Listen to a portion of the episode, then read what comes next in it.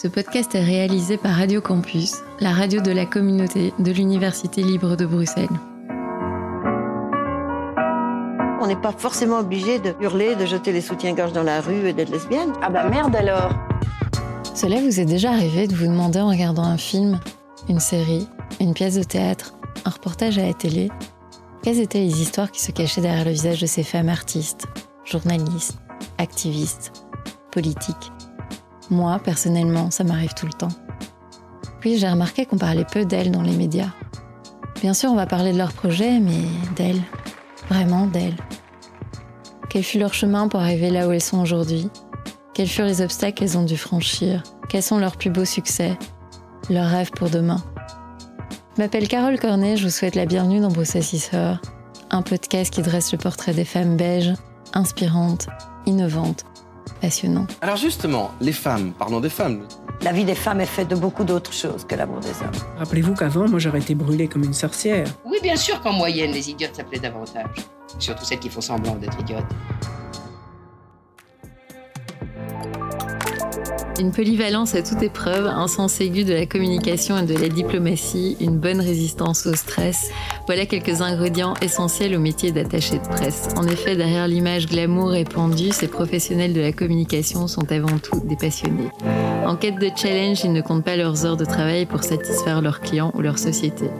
Aujourd'hui, vous l'aurez bien compris, on va parler des métiers de l'ombre et pourtant essentiels aux artistes avec mon invité, Katia Mailleux. Katia Mailleux, bonjour, merci d'être là. Bonjour Carole, merci beaucoup Alors Katia Mailleux, vous êtes fondatrice de l'agence de communication Catsize. Votre agence est spécialisée dans le brand management, la promotion, le marketing et les relations publiques. Dans vos nombreux projets, on compte des artistes comme Ozia, Patrick Bruel, Yannick Noah, Camélia Jordana, Pascal Obispo, Sarina et encore beaucoup beaucoup d'autres.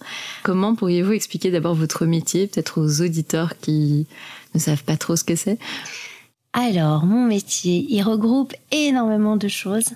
Euh, je dirais avant tout que c'est créer des liens, créer des liens entre euh, les artistes, leurs projets, et alors tous les professionnels euh, de la communication au sens large. Donc, ce sont les journalistes, les programmateurs radio, les programmateurs de festivals, les passionnés de musique, quels qu'ils soient, le grand public évidemment, et puis, euh, toute personne qui n'irait pas spontanément vers un concert ou vers un style de musique et qui est curieux d'être euh, d'être d'être surpris, tout simplement. D'être surpris. Mais vous facilitez vraiment le, le travail des artistes. Parce que finalement, être un artiste aujourd'hui, ils doivent entretenir les réseaux sociaux, ils doivent, enfin, ils peuvent pas tout faire. Un artiste est clairement euh, aussi multipolyvalent. C'est mhm. souvent ce qu'on dit. Et euh, euh, on les accompagne pour présenter au mieux leur projet, de trouver les mots, de trouver les images. Les, donc on passe beaucoup de temps à discuter avant de commencer à travailler.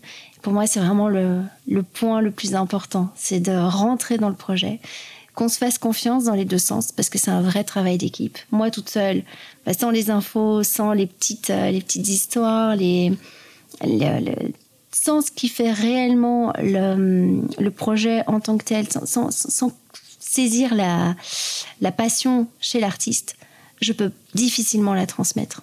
Et donc créer justement cette rencontre entre les médias, le public, l'artiste lui-même.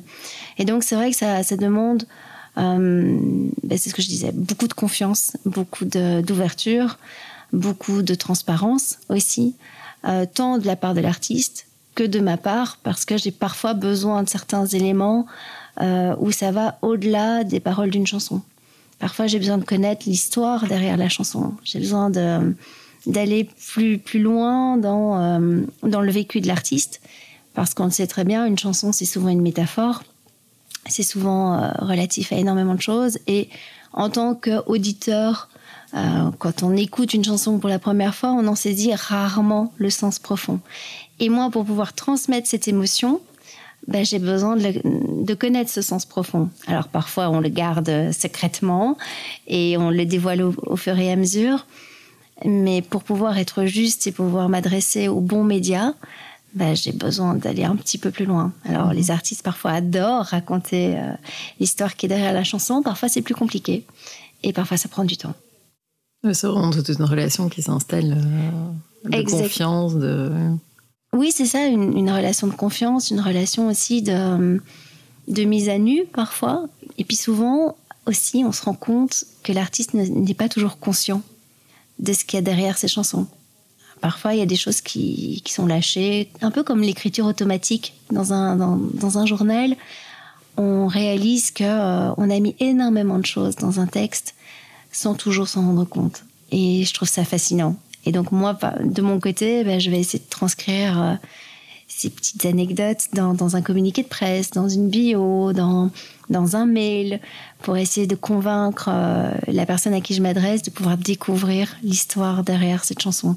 Et après, ben, l'histoire derrière un album, ou euh, l'histoire qu'on essaie de raconter sur scène lors d'un concert, lors d'un showcase, dans des, dans des atmosphères différentes. Tout comme un roman, mais on emmène quelqu'un qu'on ne connaît pas forcément vers un, vers un ailleurs, vers, euh, vers quelque chose de, magique aussi. C'est ce que, ce que j'adore dans ce métier. Comment vous, alors je sais pas comment ça se passe, vous choisissez les artistes avec lesquels vous avez envie de travailler, c'est eux qui vous choisissent, c'est un peu les deux, c'est.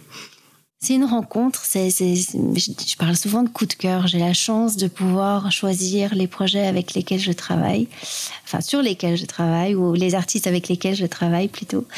Et je pense que ça se fait naturellement dans les deux sens. Je suis quelqu'un qui, adore euh, les mises en scène, le théâtre, euh, et, etc. Mais par contre, j'ai un vrai souci, c'est que j'ai mon visage qui est terriblement expressif et je sais rarement cacher mon émotion euh, positive ou négative quand je reçois un projet dans lequel je crois ou je ne crois pas. Et donc, bien souvent, ça se fait naturellement. Et je refuse bien souvent de travailler un projet sans avoir eu un vrai contact avec l'artiste et ou son équipe avant de démarrer. Parce que quand on reçoit un, mail avec un lien vers une chanson, etc., ça évoque évidemment énormément de choses pour, pour soi pas forcément les mêmes émotions que ce qui a été voulu, euh, de, ce qui, ce qui est souhaité euh, transmettre. Mais euh, effectivement, quand on est en face à face, c'est la magie quand même aussi des, vraies relations. Ben, on sent davantage les choses. Et moi, j'ai besoin de travailler, c'est ce que je disais tout à l'heure, j'ai besoin de travailler en équipe, j'ai besoin de travailler en confiance. Et c'est très compliqué, pour moi en tout cas, d'évaluer ça derrière un écran. Donc effectivement, on se rencontre, on prend le temps, et euh, bah, c'est comme dans un coup de foudre euh, amoureux. Hein. Moi, j'ai un coup de foudre artistique avec une équipe ou avec un projet. Et en général, on se choisit mutuellement. Et euh, j'ai la chance d'avoir des projets que je suis depuis très longtemps. Donc forcément, on se connaît bien, on connaît nos, nos, nos, allez, nos qualités, nos défauts, euh, notre réactivité ou au contraire les points où on est un peu plus lent à, réagir. Mais ça crée aussi une dynamique qui est, euh, qui est saine dans certains cas. Moi, je sais que sur des projets, j'ai besoin de plus de temps. J'ai besoin de, de prendre euh, la mesure de chaque mot, de chaque, de chaque rythmique, etc. Et sur d'autres, au contraire, c'est tellement clair. Il y a cette, ligne claire, justement, qui, où je me dis, bah, c'est tellement cohérent par rapport à ce qui a été fait avant. C'est tellement clair dans l'idée de voilà, c'est vers là qu'on a envie d'aller. On va mettre plusieurs euh, pas les uns devant l'autre pour aller euh, atteindre le but qu'on s'est fixé il y a quelque temps. Et là, on avance. Voilà, c'est le rythme est différent, chaque projet est différent et ma méthode de travail est très différente aussi en fonction de, chaque personne qui, qui est en face de moi. Oui, c'est vraiment du sur-mesure. C'est du sur-mesure. C'est du sur-mesure avec les artistes, c'est du sur-mesure avec nos différents partenaires.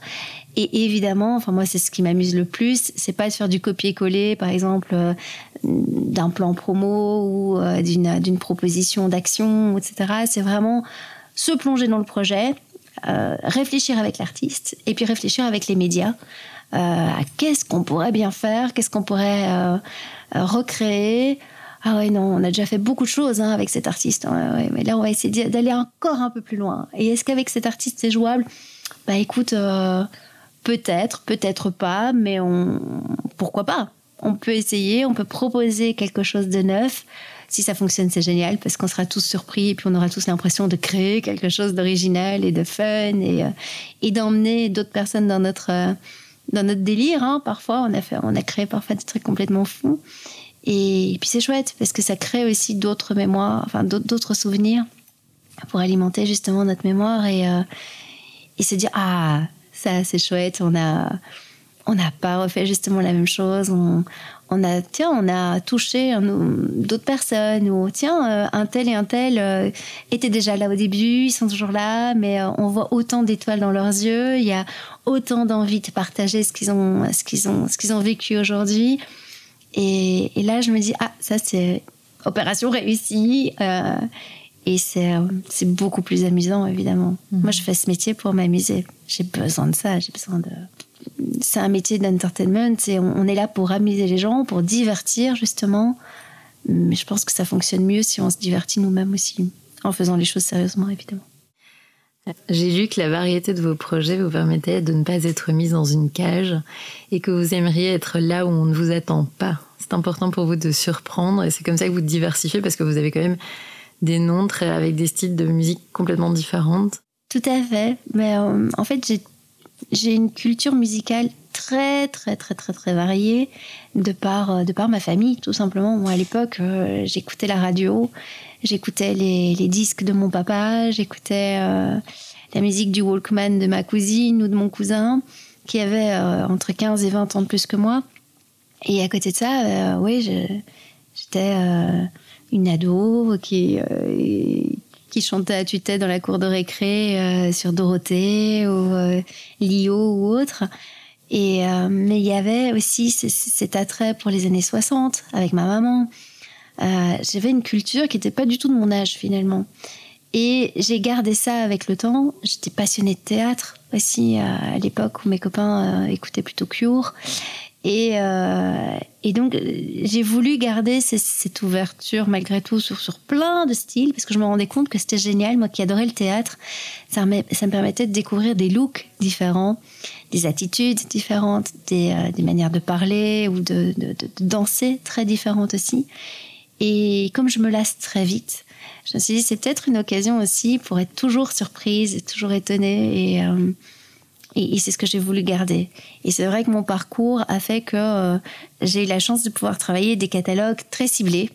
Et je me suis rendu compte que je m'amusais beaucoup plus quand il y avait des styles variés, justement. Quand euh, je pouvais travailler, je sais pas moi, Dave ou une comédie musicale et puis un groupe de rock comme euh, Green Day ou euh, comme R.E.M. ou comme d'autres. Et justement, ça me permettait de, de continuer à travailler ces projets, mais en ayant une ouverture sur d'autres choses. Quand on travaille un groupe anglais ou américain, ben, on n'a pas du tout la même manière de, de recevoir la musique que si c'est un texte dans notre langue maternelle, par exemple, qu'on ne comprend pas forcément de la même manière et le rythme n'est pas le même non plus. Quand on fait euh, sa vaisselle ou quand on est sous la douche, bah forcément, si on a une musique, une musique très rythmée, c'est pas la même chose que si on a une balade triste. Et donc il y avait ce côté euh, très caméléon qui me correspond bien en fait. J'avais envie de prendre euh, différents, ouais, différentes casquettes, différents mmh. costumes, différentes vestes, etc. pour pour continuer à m'amuser. Pour varier les plaisirs. Varier les plaisirs, oui, c'est vraiment ça. Mmh. Pour varier les plaisirs et parce que je pense que je suis quelqu'un qui s'ennuie très très vite. et donc ça me permettait d'avoir des parcours de vie aussi très inspirants. Parce que quand on travaille avec des artistes qui ont 20 ans, 40, 60 ou 80, bah forcément ils n'ont pas le même vécu, ils n'ont pas le même regard sur les choses, ils n'ont pas le même regard non plus sur mon travail. Et c'est ça qui est génial. le partage des expériences euh, est assez fabuleux. En parlant justement de votre métier, de cette liberté, de vos parents qui finalement vous ont initié à cette variété musicale, je vais remonter le temps. Euh, je sais qu'à un moment vous rêviez de faire l'inceste et d'y aider. Alors euh, cette passion pour le théâtre, elle arrive comment dans votre vie? Elle arrive comment? C'est une excellente question. Je pense qu'elle est. non, c'est vrai. je crois que j'ai toujours adoré me déguiser. Et j'ai toujours adoré euh, imiter les gens. Donc quand j'étais toute petite, comme j'avais des cousins plus âgés, que j'ai évolué très vite dans des milieux euh, avec mes parents, mes parents m'emmenaient partout. Et donc, je, me retrouvais parfois euh, dans des fêtes ou dans des, dans, des, dans des, restaurants ou, ou entourée d'adultes avec des discussions d'adultes, etc. Et moi, parfois, bah, j'écoutais religieusement ou au contraire, j'avais envie d'exister, qu'on m'écoute, qu'on me regarde, qu'on s'intéresse un petit peu à ma petite personne. Et donc, je me mettais en scène. Et quand ça n'intéressait pas trop euh, les, gens qui étaient autour, bah, euh, ça m'amusait alors de, créer un monde intérieur. De, j'avais plein d'amis imaginaires, j'avais plein de vies parallèles. J'étais un peu mythomane quand j'étais petite. Je m'inventais des, des copains, des copines, des voyages, euh, etc. Je changeais de voix aussi de temps en temps. Et j'ai toujours adoré ça. Mais j'étais relativement euh, extravertie à la maison et puis très timide à l'école. Et puis un jour, euh, j'ai eu, euh, pas, l'occasion de faire des, ben, comme, tous les enfants, hein, les, les fancy fairs. euh, et j'avais un prof qui m'a donné un rôle à un moment donné dans un spectacle. Et j'ai adoré ça. J'ai adoré que les gens se tournent, qu'il y avait un, un spot, il y avait un costume qui était étudié pour moi, un maquillage, une coiffure. Je trouvais ça génial.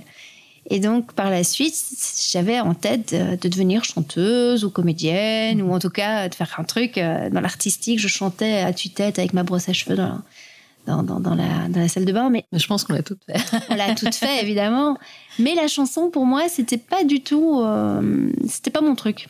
Je préférais les, les livres. J'aimais bien les raconter des histoires. Et, et le théâtre est venu naturellement en humanité, où euh, je voulais changer d'option. Je voulais plus du tout faire de latin ni de. Je, je voulais pas être dans cette filière plutôt classique. Et j'avais des parents qui étaient, eux, plutôt décidés à ce que je fasse euh, quelque chose de plus classique. Et euh, j'ai découvert qu'il y avait une option qui s'appelait art d'expression littérature. Et pour moi, art d'expression, c'était euh, le Saint Graal. Et donc, je me suis mis en tête à l'âge de 13-14 ans d'absolument faire cette, cette option. Je passerai les détails, mais j'y suis arrivée. Et donc, j'ai eu un professeur qui euh, m'a initiée au théâtre. Et ça a été une révélation. Parce qu'il a réussi à me faire rire sur scène et à sortir de cette timidité. Et euh, avant, j'étais un peu observatrice, j'étais fascinée par tout ce monde euh, de la scène, etc. Et là, je, suis- devenue vraiment actrice du, projet. Et ça a été vraiment une révélation. Le fait de- d'exposer mon rire, qui est en plus parfois bien sonore, ce jour-là, je pense que ouais, je devais avoir 13 ans, il est sorti euh, de manière assez, assez ferme. Et ça a été vraiment le, le- le déclencheur de oui, je veux, euh, je, veux sortir des coulisses, je veux euh, dire un texte sur scène, etc. Ce que j'ai fait par la suite. Et ça a été, c'était génial. C'était vraiment génial. J'ai pu découvrir des textes incroyables comme UNESCO ou euh, choses pas du tout classiques justement, mais autant du Molière que du Labiche et du Maupassant. C'était, euh, c'était fabuleux. C'était une ouverture pour moi sur euh, sur un monde de possibles et sur justement euh, dire des choses avec l'excuse d'utiliser les mots de quelqu'un d'autre pour dire des choses parfois très, très cash. Et je m'en suis servi par la suite. C'est vrai qu'aujourd'hui encore, quand j'y pense, j'utilise parfois les textes des artistes que je représente pour faire passer certains messages. C'est exactement ce que je pensais où vous le racontiez. Et c'est assez, c'est assez fascinant en fait. Et alors, du coup, vous vouliez donc faire l'INSES ou l'IAD, mais vous faites une euh, licence en communication à l'IEX. Exactement. Alors pourquoi? En fait, ce qui s'est passé, c'est que donc j'étais au collège Saint-Pierre à Uccle.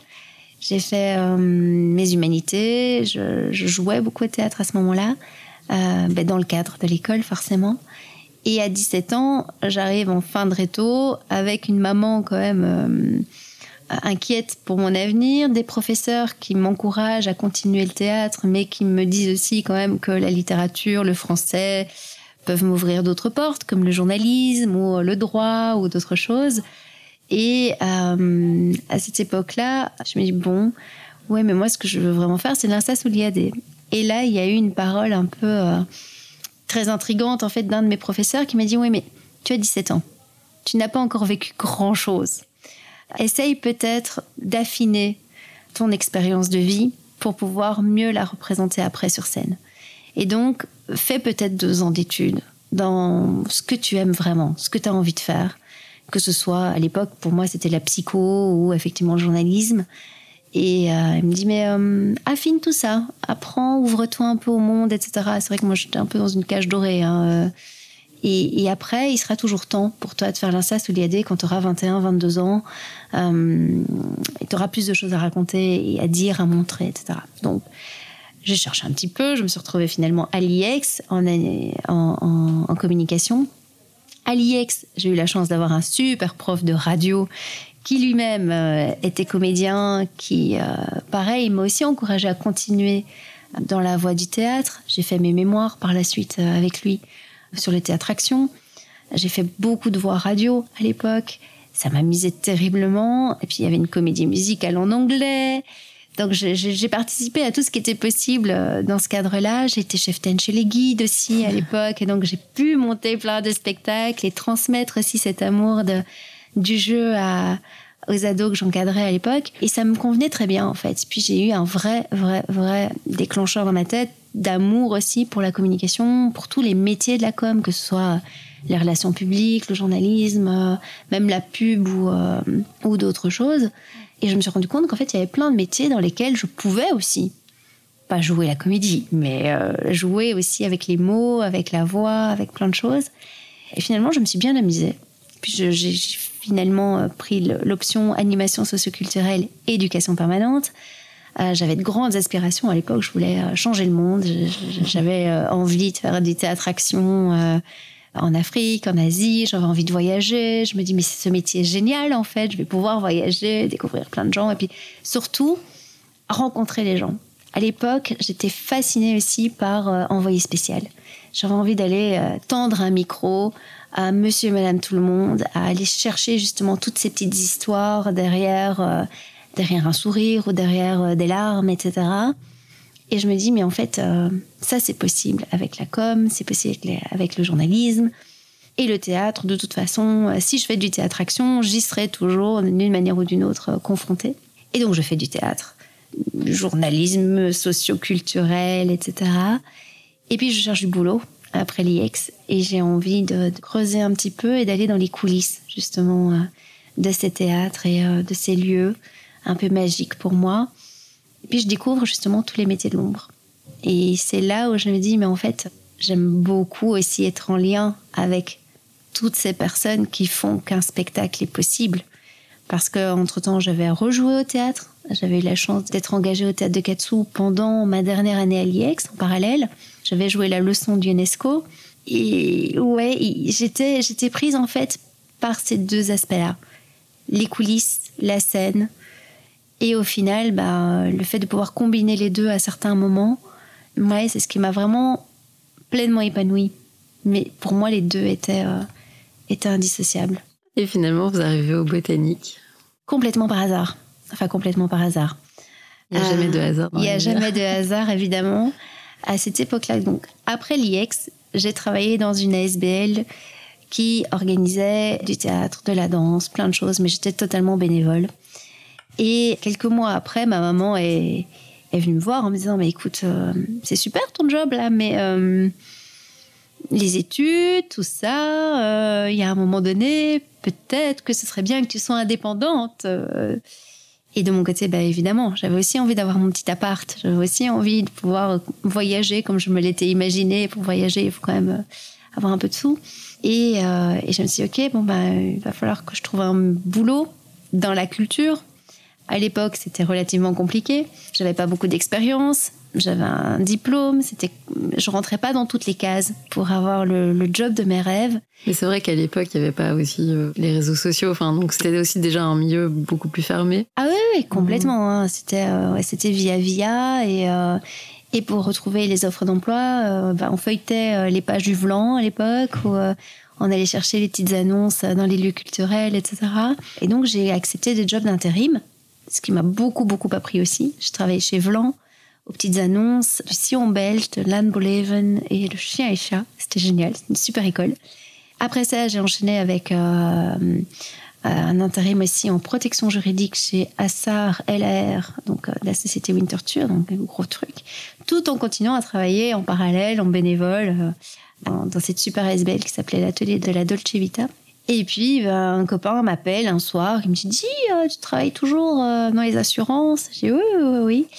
Et euh, tu voulais pas travailler dans le théâtre euh, Je dis bah si si, euh, si t'as un bon filon, je suis à l'écoute. Et il m'a dit, écoute, je connais quelqu'un, connais quelqu'un qui y aurait peut-être un poste au BOTA. Suis au botanique, trop bien. Et dans ma tête, évidemment, j'imagine, mais peut-être le secteur théâtre, ce serait super. Il y avait encore un théâtre, théâtre et danse à l'époque. Et puis je me rends compte très vite que c'est pour le secteur musique. Et donc, j'envoie mon CV de manière assez large, etc. Et puis j'arrive au botanique et je me rends compte que oui, c'est bien pour le secteur musique avec Paul-Henri Waters, qui m'impressionnait quand même beaucoup par, euh, par l'aura euh, que le, le centre culturel euh, a, toujours d'ailleurs. Il n'était pas encore directeur. à ce Non, il était programmateur musique, responsable du, du secteur musique. Et donc, je me dis, bon, pour préparer mon entretien, je vais quand même prendre le dépliant qui est dans les présentoirs à l'entrée. je vais quand même regarder ça rapidement. Et je me rends compte que je connais un groupe qui est à la programmation. Je suis bon, on va y aller, hein, avec un grand sourire. et donc, on commence à discuter. L'entretien se passe très, très bien. Et, euh, et puis à un moment donné, la question fatidique arrive. Et donc, est-ce que vous y connaissez en musique? Je dis, Bien là là sûr. là là. Je dis là, c'est qui tout double? Et euh, je regarde avec un grand sourire. Je dis, en fait, pour être honnête, je connais un groupe qui est programmé, c'est Melon Galia. Parce que Samir Baris était euh, intendant dans la troupe guide où j'étais chef. Et donc, Samir animait les feux de camp. lors du dernier camp, etc. Je suis venue le voir au Nuit Botanique dernièrement, mais c'est vrai qu'autrement, je, ne connais pas tous les groupes qui sont euh, programmés euh, cette saison. Donc là-dessus, il a éclaté de rire, il a dit ça tombe bien, on ne cherche pas forcément des groupies. Et, euh, et c'est vrai qu'à l'époque, j'avais fait beaucoup, beaucoup de promotions pour des agences. J'avais été euh, distribuer des pick-up de Balzen, c'était les, chocolats, dans la gare de Charleroi avec une perruque bleue électrique sur les cheveux. J'avais été euh, hôtesse aussi dans, des grosses soirées pour aller servir derrière les bars, etc. Et je pense que c'est ce côté un peu, un peu loufoque, ou en tout cas multipolyvalent, on en parlait tout à l'heure, qui lui a plu pour le job de promo, pour la musique et pour le coup, pour des styles musicaux extrêmement variés à l'époque. Et donc, c'est là aussi où j'ai pu découvrir euh, ben, euh, le folk, le- enfin la folk, le reggae, le rock, la pop, euh, la chanson française, d'un secteur de découvreurs de talent qui était incroyable. Et moi, j'ai découvert, mais il y avait une programmation, et je pense qu'il y a toujours plus de 450 concerts par an. Et donc, j'avais été engagée comme euh, assistante de promotion, puis je me suis occupée de certains partenariats privés, et puis j'étais assistante de production aussi sur certains concerts. Et donc, c'était euh, l'ouverture au monde musical pour moi qui était euh, incroyable. Et c'est là, effectivement, où je suis tombée amoureuse des, coulisses du spectacle et de tous ces métiers, de la sécurité, en passant par les, la régie, le son, la lumière. Et puis, puis justement, c'est cette fourmilière, en fait, derrière la scène. Et c'est là où, euh, ben, je- toujours, hein, d'ailleurs aujourd'hui, euh, la plupart de mes amis, euh, je les ai rencontrés à, à cette époque-là Ah oui. dans une ambiance complètement dingue où on pouvait travailler jamais du tout sans- enfin, en regardant notre montre parce qu'on était pris par l'ambiance et, et que souvent même quand on avait terminé on restait, on discutait, on refaisait le monde. c'est c'est- des moments complètement, euh, complètement fous, Magique. complètement magiques. Absolument. Et après le botanique, vous avez, vous allez travailler pour euh, Warner et puis Sony pendant 10 ans. Comment ça se passe aussi ces expériences de Warner et puis Sony, vous restez quand même 10 ans?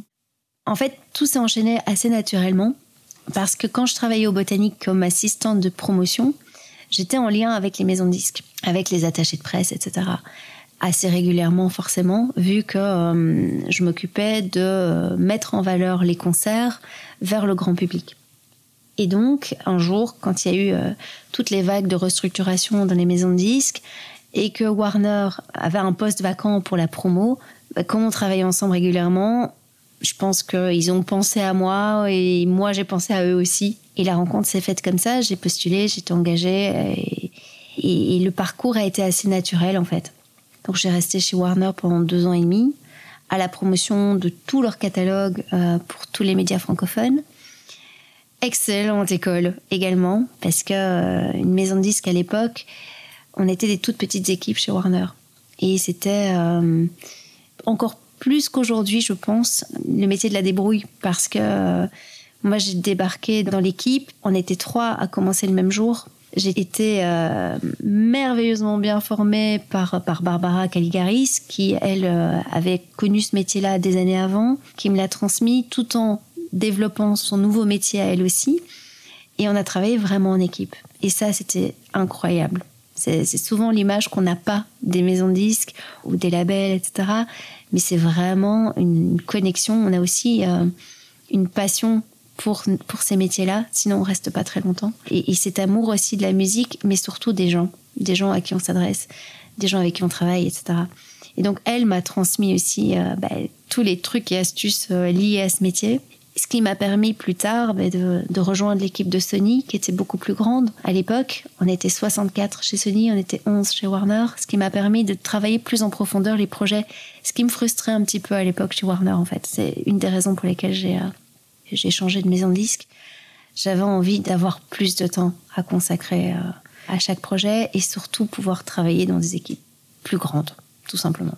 Pour pouvoir échanger davantage d'idées et de moins être dans le rush, etc. Bon, après, avec le temps, euh, Sony a restructuré à son, à son tour et on est passé de 64 à 19 personnes dans l'espace de 5 ans. Mmh, c'est énorme. C'est quand on y pense aujourd'hui, ça donne un peu le tournis. Hein. Euh, chaque mois euh, ou chaque deux trois mois, on voyait euh, nos collègues qui étaient là depuis des années partir en quelques minutes. C'était relativement oui. Et pour rappel, tout ça se passe parce que bah, la musique arrive sur les plateformes. Exactement. L'avènement des plateformes, l'avènement du digital, l'avènement des réseaux sociaux aussi, mmh. l'échange de, de, de, fichiers, le mmh. partage, le téléchargement, x et x choses, voilà, qui ont fait beaucoup de bien et beaucoup de mal à différents intervenants à différents moments. Voilà. C'est vrai. Euh, et justement, comment vous vivez toute cette période où euh, l'industrie du disque s'effondre quand même un peu? C'était un vrai tourbillon pour nous tous en fait. Je pense que euh, on comprenait pas très bien, pour être pour être totalement honnête, on comprenait pas très bien ce qui se passait. Je pense que ça a surpris tout le monde, la vitesse à laquelle ça a été. Euh, enfin la vitesse à laquelle ça s'est passé. Et puis en même temps, on était tous, comme souvent, hein, quand on est passionné par quelque chose, on se donne un peu à corps perdu dans son job. On fait les choses euh, comme on pense devoir les faire.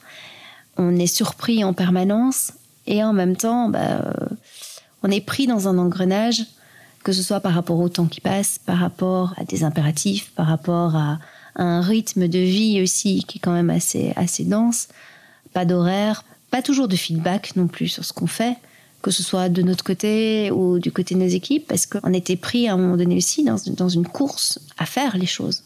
Parce qu'il y a des échéances non-stop, parce qu'il euh, y a des sorties, que la Belgique par rapport à la France, par rapport à d'autres pays, ben, ce sont des petites équipes qui gèrent énormément de projets qui viennent de l'étranger et avec un, un débit, un rythme qui est pas euh, qui n'est pas toujours adapté ou à la période ou à la masse de travail qu'on reçoit. Et donc, il y a une prise de position parfois où on fait des choix et on réalise parfois après coup la, quantité de travail qu'on a abattu ou parfois les choses qu'on aurait fait autrement avec un peu plus de recul. Et ça rejoint ce que je disais tout à l'heure, ce pas de recul qui est parfois amplement nécessaire pour réagir autrement à, certains moments. Oui, mais parfois, comme on le disait, c'est parfois difficile aussi quand on est dans le rush. Euh, c'est ça. Dire on arrête tout. Euh, c'est pas toujours possible, en fait, pour être très franche. On est parfois pris dans un tourbillon où euh, on fait les choses par automatisme et, euh, et on se dit, pas bah, mince, j'aurais peut-être pu réfléchir à deux fois, et puis en même temps, ça passe, et puis en même temps, c'est peut-être pas plus mal non plus de s'être laissé porter par cette spontanéité, et peut-être que si on avait trop réfléchi, on l'aurait pas fait, et si on l'avait pas fait, ben, il y aurait peut-être eu d'autres conséquences, peut-être pas forcément positives. Voilà, il y a, y a hum, un rythme qui fait que, euh, oui, on prend une cadence qui peut-être pas celle à laquelle on aurait pensé, mais euh, ça nous mène ailleurs en tout cas. Et moi, c'est clair que cet enchaînement de choses, parfois, m'a emmené dans des directions euh, que j'attendais pas du tout.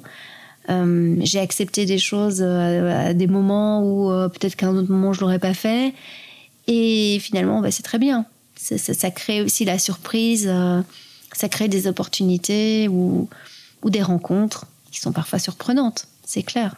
C'est ce qui m'a amené à, à accepter de, d'évoluer dans mon boulot, qu'on me permette aussi d'évoluer d'une manière que j'aurais jamais euh, Imaginez. imaginé de mon côté. Et on m'a, on m'a tendu aussi euh, des perches à certains moments où, euh, quand on m'a dit oui, est-ce que tu acceptes de reprendre le marketing en plus de la promo parce qu'on va changer nos équipes? Et en fait c'est pas que le- la promo et le marketing mais c'est aussi les actions ventes et d'autres choses parce qu'en fait par la force des choses tu vas être amené à travailler sur différents projets. Et on se dit bah oui pourquoi pas?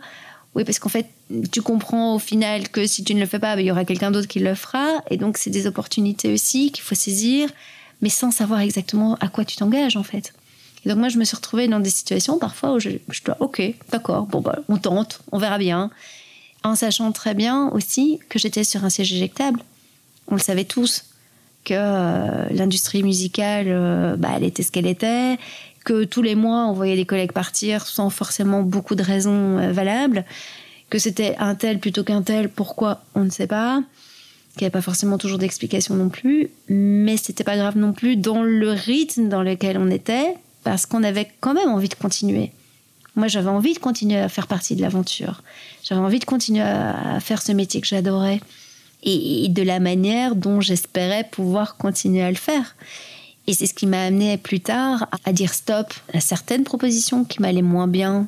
Et puis j'avais grandi, j'avais euh, j'avais vieilli aussi, j'avais une petite fille, j'avais d'autres aspirations. J'avais peut-être envie aussi de me prouver d'autres choses. Et c'est là où, euh, bah, après dix ans chez Sony, j'ai décidé de monter Cat Size, de créer Cat Size sur un modèle que j'avais créé un peu par la force des choses en maison de disque. Mais encore une fois, les changements d'époque ont fait que le modèle dans lequel je m'étais insérée n'était plus aussi attractif ou aussi intéressant pour la maison de disque qui m'engageait à ce moment-là. Et donc je suis partie avec ce modèle en disant bah c'est pas grave si c'est pas chez Sony bah ce sera pour Cat Size. Et ce modèle aujourd'hui bah 6 7 ans après existe toujours a aussi bien sûr évolué changé m'a rendue pleinement heureuse me rend pleinement heureuse encore aujourd'hui. Et c'est ce qui me permet de faire plein de choses à une époque où on nous demandait d'être multipolyvalent en faisant un peu de tout bah, aujourd'hui j'ai choisi d'être de toujours être multipolyvalente de continuer à faire un peu de tout et de recréer c'est un peu de tout, de les faire évoluer et aussi moi-même de me surprendre dans, dans, les choix ou dans, les, euh, dans le nettoyage que je peux faire aussi de certaines manières de travailler ou de certaines, euh, certaines tâches où je me dis en fait, c'est, je suis pas aussi forte partout parce que j'ai peut-être plus envie de faire de tout non plus. Dans certains projets, j'ai envie de, de vraiment me concentrer à telle et telle partie parce que c'est les choses euh, que vous aimez vraiment faire. oui, parce que je pense que quand on aime vraiment faire quelque chose et qu'on commence à se connaître aussi avec le temps qui passe, on se spécialise et que c'est important aussi de, de faire son propre bilan, sa propre autocritique en se disant bah, ouais en fait moi les tableaux Excel c'est pas trop mon truc, les rapports précis euh, une fois que je m'y mets ça va, mais je sais que c'est là où je dois un peu euh, c'est pas là où je suis la, la plus dynamique la plus efficace dans l'urgence en fait. Et donc c'est très important aussi de pouvoir se dire ouais là je mets le focus ou là je ça sert à rien que je me mette une pression de dingue pour dire je vais faire ça dans les deux jours en sachant très bien qu'il va me falloir deux semaines pour aller au bout des choses. Et par contre c'est un luxe hein, de pouvoir se connaître et pouvoir se dire non là j'ai envie vraiment de mettre le paquet là-dessus et peut-être que je fais appel à d'autres personnes Et où êtes-vous la plus efficace euh, dans euh, dans les idées loufoques. Vous mettez une perruque Exactement. J'en ai déjà mis. J'en ai déjà mis pour aller distribuer des singles, comme on disait à l'époque, euh, des nouveautés, des, des chansons pour présenter un projet. Je sais que quand je suis convaincue d'un projet, je peux le défendre bec et ongle et y mettre vraiment énormément d'énergie. À l'époque, j'ai eu des projets qu'on- où on m'a on m'a ri au nez en me disant mais attends, jamais de la vie ça passera euh, en radio, jamais de la vie tu réussiras à défendre ce projet euh, dans tel et tel endroit. Et c'est évidemment les phrases qu'il faut absolument me dire pour que j'ai envie d'y aller. Et donc les projets parfois les plus improbables ou les plus dingues ou, euh, ou les projets qui vont me demander parfois le plus de réflexion, le plus de travail, c'est ceux qui vont m'amuser le plus, c'est dans lesquels je sais que je vais euh, en tout cas me surpasser. Peut-être pas arriver à, toutes mes fins, hein, mais en tout cas, euh, me surpasser pour aller le plus loin possible. Et, cette énergie-là, elle m'a emmenée dans des, dans, des projets complètement fous. Et parfois dans des projets où on ne s'attendrait pas forcément à avoir ce genre d'histoire. L'histoire la, la, plus rigolote par rapport à ça, et, et une fille que j'adore, c'est Amk, avec qui je suis partie à l'Eurovision avec Loïc Nettet. Et on avait un problème de, de couture sur un des costumes des choristes. On s'est retrouvés toutes les deux à coudre à 3 heures du matin dans une salle de réunion à l'hôtel où on était euh, logés pour euh, finaliser ces fameux costumes pour le lendemain, pour euh, la, c'était la, finale, je crois, de l'Eurovision. Et c'est un de mes plus beaux souvenirs chez Sony, par exemple. C'est ces moments-là. Parce qu'on a déliré, parce qu'on était crevés, parce que on buvait coca sur coca pour, pour tenir réveillé et que le lendemain, quand on a vu le, le résultat sur scène. C'était ridicule, hein c'était trois coutures au fil blanc, mais, euh, mais pour nous, ça voulait dire tellement de choses parce qu'on avait vécu au-delà euh, des trois minutes que le grand public découvre sur scène. On avait vécu toutes ces petites expériences qui, qui nous lient toujours aujourd'hui, des années après. Et c'est pour tout ça c'est pour ces liens particuliers, c'est pour ces rencontres, ces fous rires, ces larmes d'émotion, les piqûres d'aiguilles dans le doigt à 3 heures du matin pour rien au monde, j'aimerais faire autre chose aujourd'hui. Euh, maintenant, après 6-7 euh, ans que mm existe, euh, quand vous regardez vos débuts, vous les voyez comment? Quand j'ai lancé Cat je l'ai lancé pour pouvoir continuer à travailler sur un projet. que j'aurais pas pu continuer à, suivre si je ne montais pas une structure indépendante. Et qui était? Bah, Qui était le projet de Patrick Bruel. Et donc j'ai monté Cat quelque part pour continuer mon travail avec lui, parce qu'on travaille ensemble depuis 10 ans chez Sony et que effectivement euh, lui travaille avec énormément d'indépendants en France, au Canada.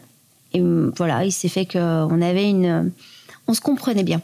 Enfin, on se comprend toujours, je pense, par rapport au boulot, par rapport au projet musical, par rapport à l'évolution des albums, etc. On se comprend vite dans le sens où il est très rigoureux. Il a une euh, une vision très claire de ce qu'il a envie de partager avec le public. Il a un amour incroyable du public, justement. Et c'est ce qui m'a toujours fasciné. Et c'est un bosseur. Et je pense que dans mon côté euh, parfois un peu, euh, un peu dingue, j'ai ce côté aussi euh, jusqu'au boutiste. Et je pense que là-dessus, on se rejoint par rapport à cette envie d'emmener un projet auquel on s'attend pas, le plus loin possible, avec une force de conviction, que ce soit dans ses rôles au cinéma, au théâtre ou ailleurs, il réussit à convaincre son public du message qu'il a envie de transmettre. Et je pense que là-dessus, on s'est bien rencontrés, et c'est pour ça que j'avais vraiment envie de continuer à travailler sur ces projets. Donc j'ai monté Cat Size, et ça m'a permis évidemment après euh, de pouvoir développer d'autres projets et de travailler en parallèle sur d'autres choses aussi. À l'époque, j'étais pas assez sûre de moi. J'avais ce fameux syndrome de l'imposteur de nombreuses indépendantes où euh, je mais euh, je vais jamais y arriver. Moi, j'ai toujours été employée avec euh, pas mal d'avantages. J'étais maman, j'avais des responsabilités par rapport à ma fille. Se lancer comme indépendante en 2016-2017, j'ai quand même assez osé.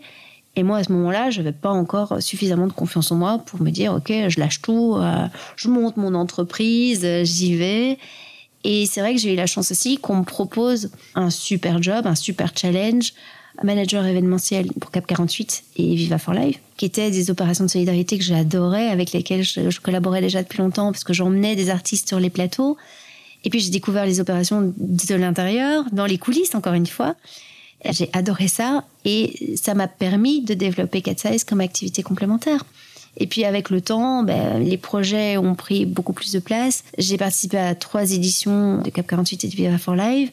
Et après, ben, j'ai fait le choix de partir vers, vers d'autres, d'autres aventures et de développer d'aventures 4 size avec plus de confiance en moi aussi.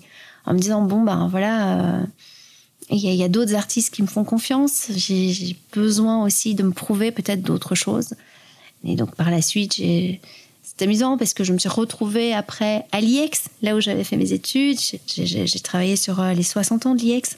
Et ce qui m'a aussi euh, permis de, faire des transitions comme ça, euh, crescendo, entre employé temps plein, indépendante complémentaire un petit peu, et puis employé mi-temps, et puis indépendante un peu plus. Et puis au final, bah, je suis devenue indépendante full en 2019. Et là, bah, le champ des possibles. Et puis la, prise de conscience que, OK, là maintenant, je suis seule maître à bord. Euh, il va falloir euh, essayer de structurer tout ça et de se faire confiance. Et c'est vrai que c'est un fameux challenge aussi, dans un secteur où euh, les gens savent que le milieu artistique, le milieu de on était quand même quelques mois avant une certaine crise sanitaire et où je me souviens précisément qu'en mars 2020, ma famille qui m'avait déjà dit six mois plus tôt, mais t'es complètement dingue de te mettre indépendant dans, dans, ton secteur alors que tu sais pertinemment bien que c'est complètement aléatoire.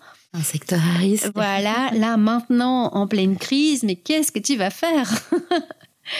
Et, et c'est à ce moment-là où finalement j'ai eu le plus d'énergie ah et le plus d'envie de, de prouver à tout le monde et de me prouver à moi aussi hein, que je m'étais pas trompée et de redynamiser mes activités, de, de, recréer d'autres choses, d'oser encore euh, partir dans des idées complètement loufoques ou d'accompagner de, des artistes où on m'avait dit mais enfin mais non non peut-être pas en fait. Euh, et en fait oui si si. Et vous allez voir ces projets là vont euh, vont avoir de l'écho parce que euh, ils ont quelque chose à raconter.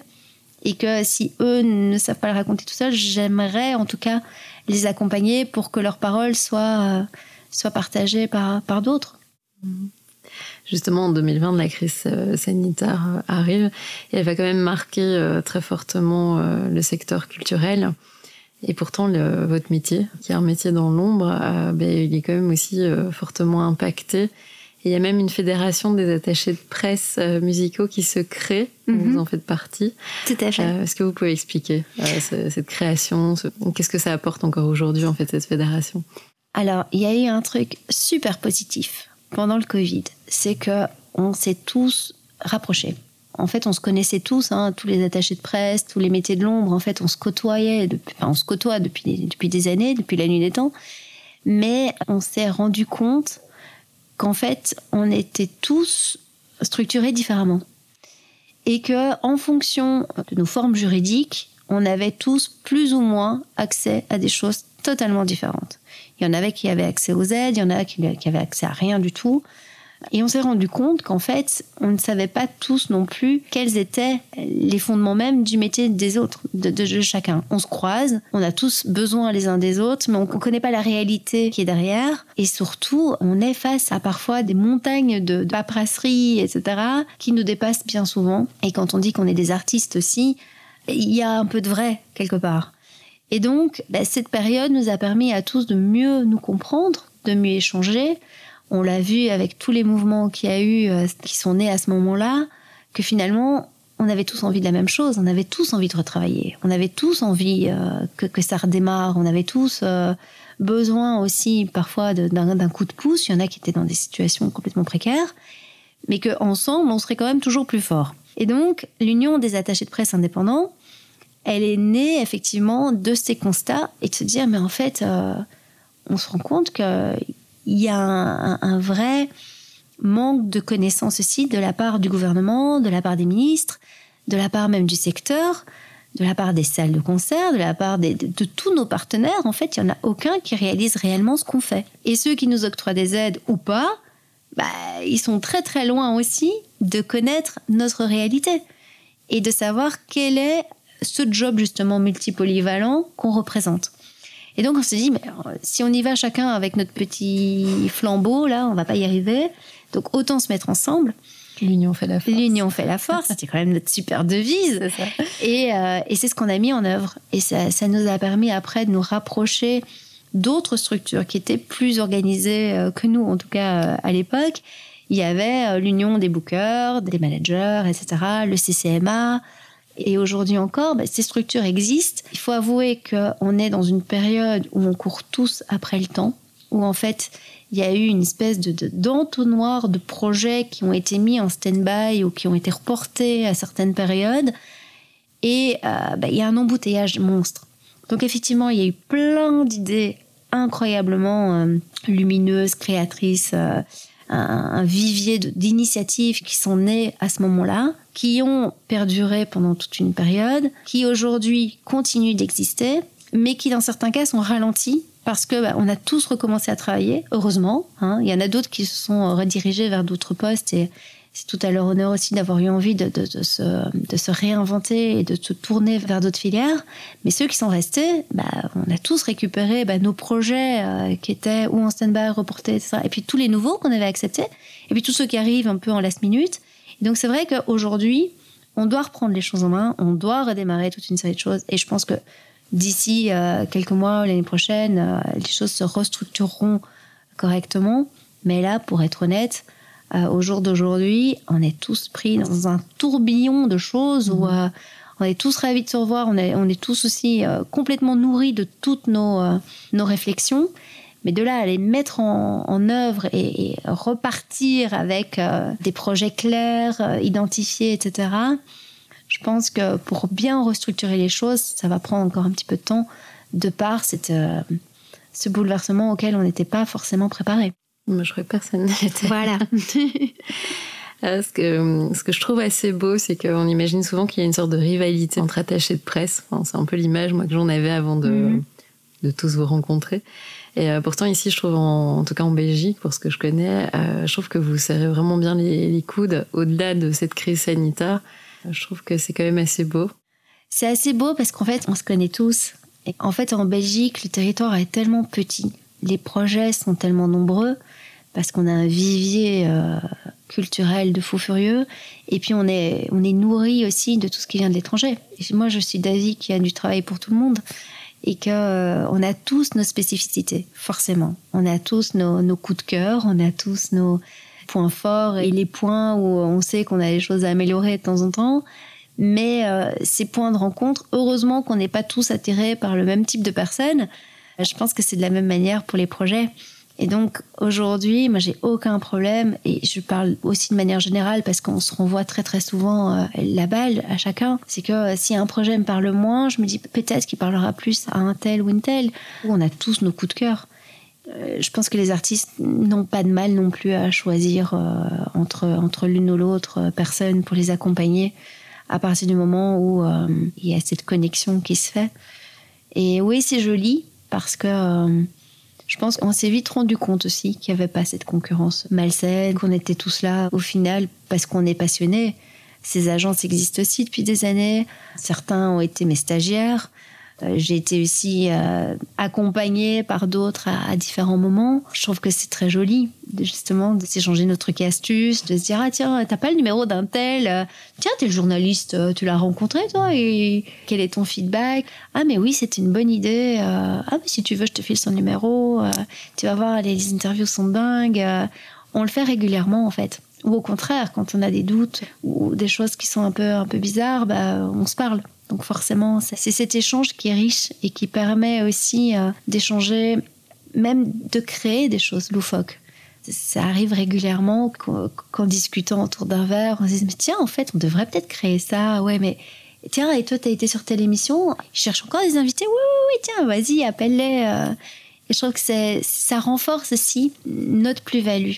C'est-à-dire que quand on défend un artiste, qu'on discute avec d'autres attachés de presse qui nous parlent aussi de leurs projets avec autant de passion que celle qu'on peut avoir pour nos projets, ben, ça peut permettre aussi des rencontres entre artistes. Et donc de créer un troisième projet au final. Et donc de créer ces cercles vertueux entre nos activités et de se dire ah c'est génial. On a eu le cas euh, récemment sur la fête de la Fédération Wallonie-Bruxelles. Moi j'avais un artiste qui chantait une chanson en duo avec une autre qui pouvait pas être là ce soir-là. Je dis mais en fait quel autre artiste pourrait remplacer pour le duo? Et je me dis mais en fait si. Donc j'appelle l'autre attaché de presse. Je dis écoute est-ce que tu peux euh, vérifier que ça pourrait matcher? Ouais, ouais, ça pourrait. Ok, génial. On met les, les artistes en, connexion et on assiste un truc fabuleux le soir même. On se regarde toutes les deux, on se dit yes, c'était bon, c'était la, la bonne idée. Et, et on a contribué à ça finalement. Donc on n'est pas resté chacune dans notre petit coin euh, en disant bon, bah tant pis, euh, le duo bah, ne sera pas possible de mon côté. Bon, tant pis, on laisse tomber, on cherche autre chose. Et ton côté, ah non, non, euh, c'est pas un artiste que je défends ou un truc comme ça. Tu vois, il il y a vraiment des rencontres qui se font. comme partout, comme, comme dans la vie en général, mais il y a des vraies, vraies, vraies belles rencontres. Et en se connaissant davantage, vu qu'on partage nos, bah, nos doutes aussi, hein, parfois euh, on partage aussi nos, craintes de l'avenir, ou, ou se dire, ce mois-ci c'est compliqué, ouais, euh, toi aussi on t'a demandé de baisser tes prix, euh, ouais, mais c'est pas normal, bah non, c'est pas normal, ça fait quand même X années qu'on les a pas bougés, non, mais on doit se défendre. Et forcément, si on est tous d'accord et qu'on on maintient tous le même discours, c'est beaucoup plus facile à, respecter. Mhm. Et c'est ce qui se passe aujourd'hui. Donc on essaie de, de rester aligné, en tout cas.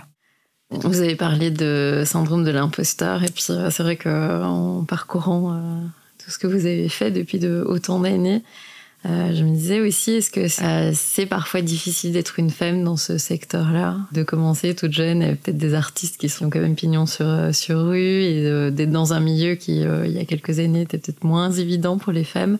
Comment voyez-vous ça ou...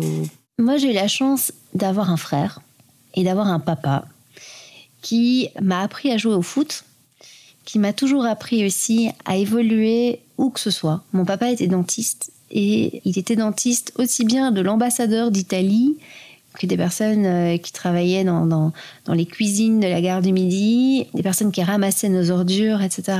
Et donc le dimanche, je me souviens très précisément qu'on allait manger des frites au marché aux puces, place du jeu de balle, qu'après on était invité à aller manger euh, chez les Grecs, euh, gare du Midi, et qu'à 4 heures, on se retrouvait chez l'ambassadeur d'Italie à prendre le thé. Et mon papa m'a toujours appris à garder cette attitude de caméléon, justement. C'est peut-être de lui, en fait, qu'est venu euh, mon amour du théâtre, de ce côté... euh, Enfin, théâtre, c'est un, c'est un peu violent parce qu'on on restait nous-mêmes, mais de rester authentique, de rester fidèle à nos valeurs et fidèle à notre regard aussi sur, euh, sur l'autre, sur les choses, de manière la plus ouverte possible, en fait. Et je pense que le rapport au monde, le rapport de la femme par rapport à son milieu professionnel, personnel, etc., il y a une partie qui est liée aussi à l'éducation qu'on a la chance de recevoir.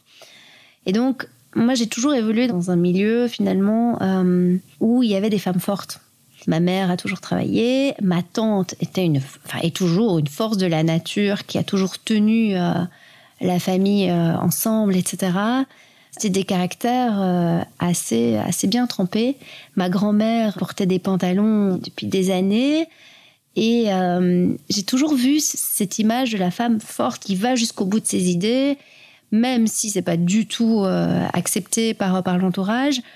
Et il faut savoir aussi que je viens d'une famille de médecins, d'avocats, de chercheurs, et que depuis toute jeune, je voulais faire du théâtre, et j'ai quand même travaillé mon premier job c'était au botanique dans un secteur euh, qui était réputé à l'époque comme un milieu de drogués, euh, rock'n'roll, euh, et qu'en tant que femme, effectivement, l'image que certaines personnes en avaient, c'était oui, bon, bah, t'es stagiaire, t'amènes le café, quoi. T'es gentil, mais t'auras jamais de poste à responsabilité.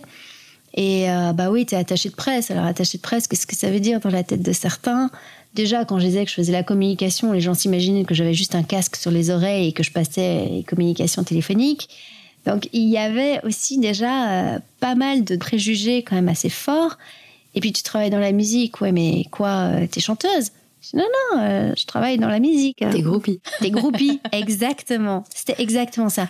Ouais, mais alors quoi euh, Mais c'est un métier, ça, d'écouter de la musique et d'aller au concert. Enfin, c'est cool. euh, tu t'embêtes pas. euh. Et donc, c'est là aussi où il y a tout cette espèce de, de fantasme des coulisses, des backstage, des spectacles, etc., que j'avais énormément de mal, et que j'ai toujours énormément de mal d'ailleurs à, à illustrer aux personnes qui ne m'accompagnent pas forcément au quotidien. Le plus bel exemple, c'est quand j'ai des stagiaires qui s'imaginent le monde de strass de paillettes, d'accompagner les artistes, etc., mais qui s'imaginent pas une seule seconde avant de travailler euh, avec moi que, euh, effectivement, avant d'avoir une journée bien réglée avec 15 interviews qui se suivent précisément, etc., il y a des semaines de boulot derrière. Et pareil pour les coulisses des spectacles. Ah oui, mais tu cours tout le temps. Bah oui, non, je, je, vais pas mettre des talons aiguilles, une jolie jupe pour travailler sur un concert. C'est juste pas possible. Euh, Puis ça va faire du bruit. Euh, les talons, tout ça. Ah bon? Ah oui, oui. Et je dis pourquoi, pourquoi on est tous habillés en noir derrière? Parce qu'on doit justement passer inaperçu. Parce que quand on passe derrière le rideau pour euh, faire un enchaînement, par exemple, d'interviews ou des choses comme ça, on doit rester euh, le, plus, le plus neutre possible, euh, le plus invisible, mmh. dans l'ombre, effectivement. Et c'est de là que ça vient. Les gens comprennent pas toujours ce que ça veut dire, les gens de l'ombre. Mais c'est des personnes qui œuvrent activement et qui courent dans tous les sens pour surtout qu'on ne les voit pas et qu'on ne s'imagine pas qu'il y a toute cette fourmilière derrière. Et donc, pour en revenir à, à la question, c'est vrai qu'il y a 20 ans ou il y a 40 ans, la place de la femme était clairement pas la même, c'est sûr. Et en même temps, elle a évolué et je pense que moi j'étais terriblement aidée par des hommes au début parce que ce sont des hommes qui m'ont fait davantage confiance que moi je me faisais confiance. Donc j'ai eu des postes à responsabilité à certains moments auxquels je n'aurais même pas rêvé accéder. Et donc oui, la position de la femme est, méga importante et je pense que dans ma famille, il y a eu énormément de féministes et je les en remercie mille fois d'avoir euh, foulé euh, les pavés, etc.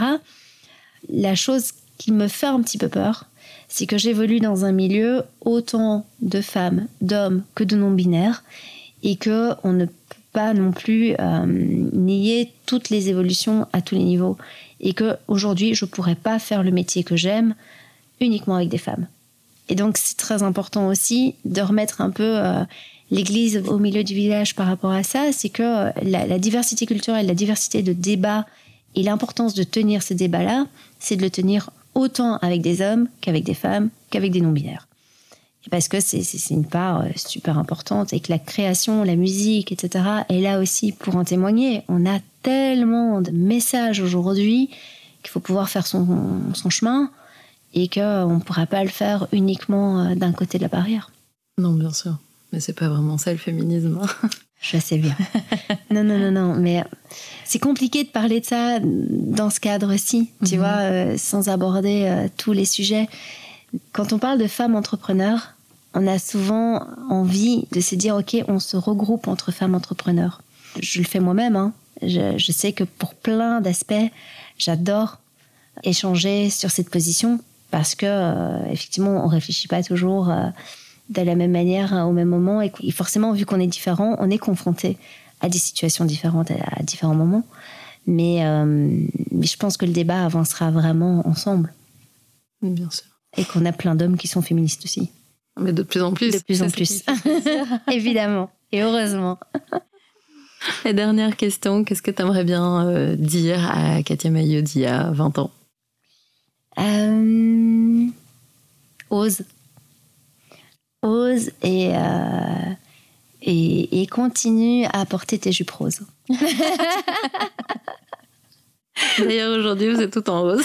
Exactement. C'était même pas réfléchi, mais c'est vrai. C'est vrai. Je pense qu'il euh, y a toujours cet amour du costume, cet amour de pouvoir porter des choses différentes, qui donnent en tout cas une énergie différente. Et euh, j'adore m'habiller en noir quand je suis dans les coulisses, etc. C'est vrai que j'adore aussi euh, les couleurs et je pense que ça, ça, nous met dans une énergie différente qui nous permet parfois simplement au cours de la journée de se positionner différemment aussi. C'est très riche. Et donc je dirais, ouais, continue à, à alimenter en tout cas cette curiosité euh, qui permet aussi de rencontrer d'autres personnes. Je me souviens d'un jour où j'avais été à la chambre de commerce pour une euh, conférence sur les subsides, justement, des jeunes entreprises bruxelloises. Je suis arrivée avec ma jupe en tulle rose, est un rose bien flashy. Et j'étais entourée d'hommes en costume et de quelques femmes en tenue plutôt sobre. Et là où j'aurais pu me dire, mince, qu'est-ce que je fais là? Je, tourne les talons.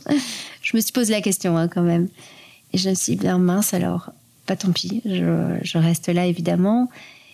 Mais ça renvoie il faut en être conscient aussi. Ça renvoie à une image euh, très particulière. Bon, là, j'avais fait le pari de, de, l'assumer pleinement, mais c'est vrai que dans d'autres circonstances, on me prend parfois moins au sérieux. Et c'est quelque chose que j'ai appris aussi. Donc, où on en joue euh, volontairement, ou effectivement on joue avec d'autres codes. C'est quelque chose à, à prendre en compte. et le rose vous fait voir la vie en rose? Absolument. Oui, et puis le rose a beaucoup de symbolique aussi pour moi, c'est associé aussi à Teen Pink, à bah, Octobre Rose, euh, à, ce combat aussi contre le cancer du sein, qui est un, combat qui me touche beaucoup. Et je me dis que c'est pas seulement pendant un mois qu'on peut porter euh, cette couleur qui est très symbolique, mais qu'on peut l'emmener aussi euh, au-delà. Mhm. Et que c'est pas juste l'image d'une petite fille fragile comme on pourrait l'imaginer hein, à l'origine, mais, mais que ça peut être aussi la couleur d'une femme super forte, que j'aime bien finalement. C'est pour ça que Cat Size, euh, ses couleurs, c'est aussi du rose.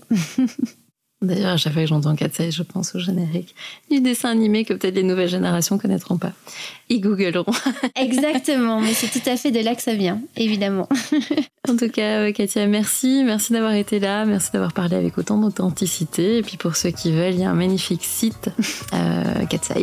Et, euh, et puis il y a les réseaux sociaux. Il y a une magnifique aussi newsletter d'ailleurs avec euh, les recommandations de, Merci. de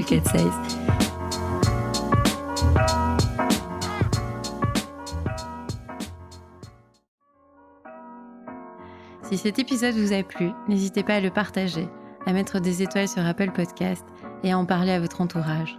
Abonnez-vous sur nos réseaux sociaux où nous partagerons les recommandations de nos invités.